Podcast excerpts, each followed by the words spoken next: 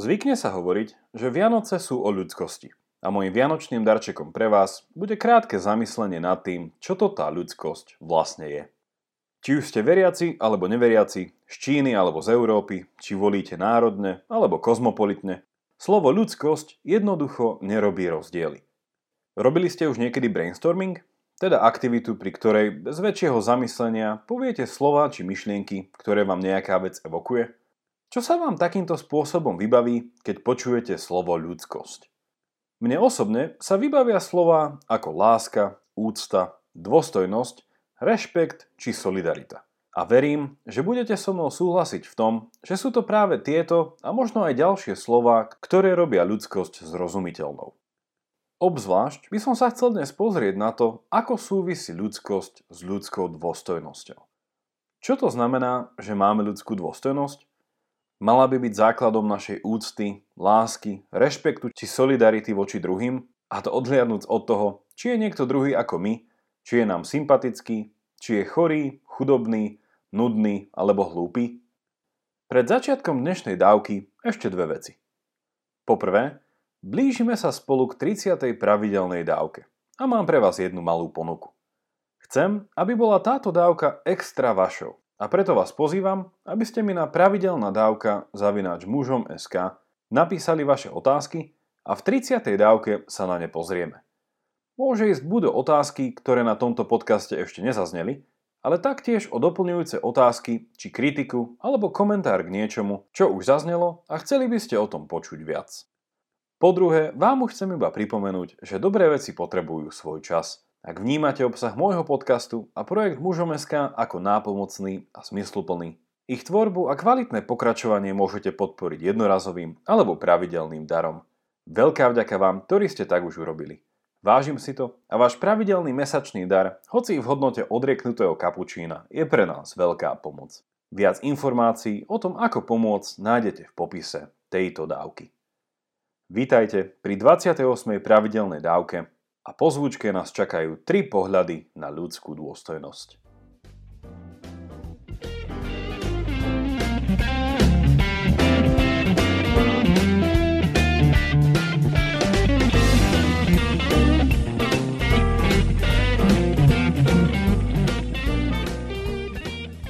Dnes vám ponúknem zamyslenie nad tromi relevantnými pohľadmi na ľudskú dôstojnosť a následne rozhodnite, ku ktorej máte bližšie a či neexistuje ešte nejaký ďalší pohľad.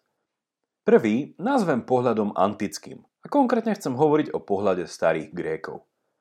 Ich postoj by znel zjednodušene tak, že ľudská dôstojnosť, čiže nejaká vnútorná, inherentná, neoddeliteľná hodnota človeka neexistuje. Ak je pre vás ľudsko samozrejmým základom pre isté chápanie spoločenskej rovnosti, teda rovnosti jednotlivcov, Gréci vnímali politickú spoločnosť ako prirodzene nerovnú.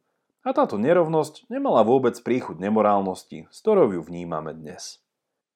Gréci by síce vnímali nejakú hodnotu jednotlivca, teda niečo ako ľudská dôstojnosť, o ktorej pojednávame, ale nešlo by o hodnotu, ktorá je človeku daná napríklad vo forme ľudských práv. Naopak, ľudskú hodnotu si musí človek zaslúžiť. Keď už ju raz získal, od spoločnosti a spoluobčanov si následne zasluhuje cti, uznania a pochvaly a keď sa o ňu na druhej strane nesnaží, v očiach druhých bude vnímaný s opovrhnutím a hanou a mal by sa cítiť previnilo. Môžeme teda povedať, že ľudská dôstojnosť je pre Grékov podmienená externými faktormi a musí byť zaslúžená. Politik má väčšiu dôstojnosť ako bežný občan. Občan väčšiu dôstojnosť ako neobčan Vojak, ktorý zomrie v boji, väčšiu ako vojak, ktorý z boja utečie, ale taktiež človek, ktorý je fyzicky schopný byť vojakom, má väčšiu dôstojnosť ako človek chromý alebo chorý. Sumarizovane tak môžeme uzavrieť, že ak by sme pri starých Grékoch chceli hovoriť o ľudskej dôstojnosti, išlo by o vec spoločenského postavenia. A toto postavenie je striktne meritokratické, teda založené na zásluhách. Zásluhy ma vynesú vyššie čo znamená aj väčšie uznanie a hodnotu. Druhý pohľad na ľudskú dôstojnosť prináša humanizmus a neskôr ho doplňa osvietenstvo. Na rozdiel od Grékov, humanisti a osvietenci uznávajú existenciu základnej ľudskej dôstojnosti. Všetci ľudia sú si v nej rovní a je teda následne potrebné pomenovať, z čoho táto dôstojnosť vychádza. Čo je jej zdrojom? Odpovedí je tu viacero a najpresvedčivejšou z nich je podľa mňa táto. Ľudia sú bytosti vzácne a hodné úcty, pretože sú veľmi špecifickí a odlišní od zvyšku sveta. Čím? Svojou jedinečnou racionalitou, ktorá sa realizuje cez sofistikované, kreatívne a v ríši zvierat bezkonkurenčné použitie jazyka. Veľmi zjednodušene povedané, človek, ktorý splňa aspoň minimálne kritérium racionality, je nazývaný osobou. A ako osoba má základné ľudské práva, ktoré chránia jeho neodňateľnú ľudskú dôstojnosť. Jedinečnosť človeka je symbolicky prezentovaná cez ľudskú tvorivosť, ktorá sa v humanizme oslavuje v umeleckých a architektonických dielach a vo svietenstve v bezprecedentných vedeckých objavoch a úspechoch. Sumarizovane tak môžeme uzavrieť, že pre humanistov a osvietencov sme si v ľudskej dôstojnosti rovní. A táto rovnosť vychádza z našej rovnakej racionality, či racionálnych schopností, ktoré máme z povahy toho, že sme všetci ľudia. Tretí pohľad na ľudskú dôstojnosť prináša kresťanstvo. Opäť sme si v ľudskej dôstojnosti rovní, ale tentokrát nie vzhľadom na zdieľanú racionalitu, ale vzhľadom na existenciálnu rovnosť pred Bohom. Ľudská dôstojnosť stojí v kresťanstve minimálne na troch východiskách.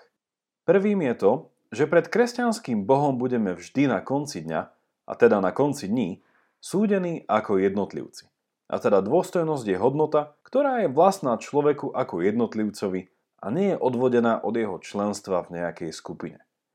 Je potrebné ale dodať, že táto skutočnosť nebanalizuje dôležitosť komunity, ktorá je z kresťanského hľadiska nevyhnutná na vedenie cnostného života.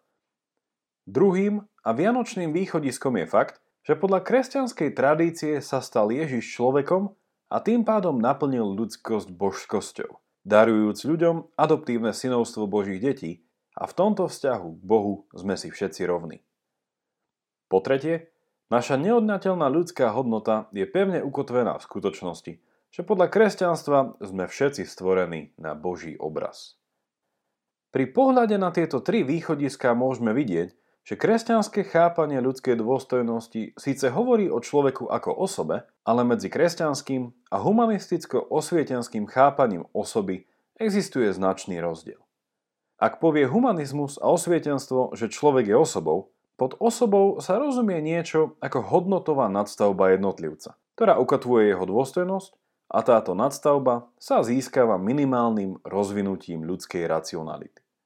Kresťanský pojem osoby sa líši v tom, že osoba nie je kategória, ktorá sa týka iba ľudí.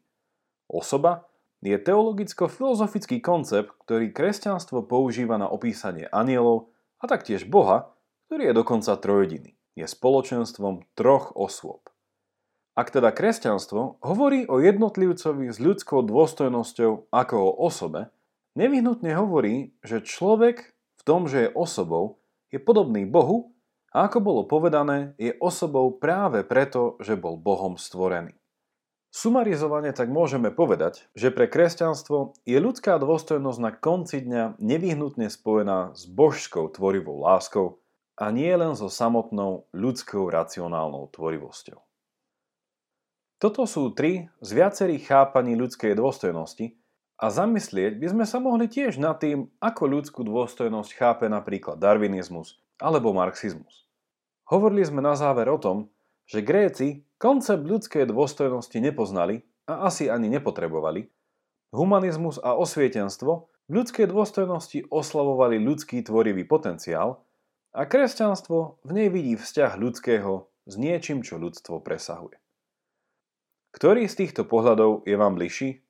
Aké sú podľa vás slabiny a silné stránky každého z nich?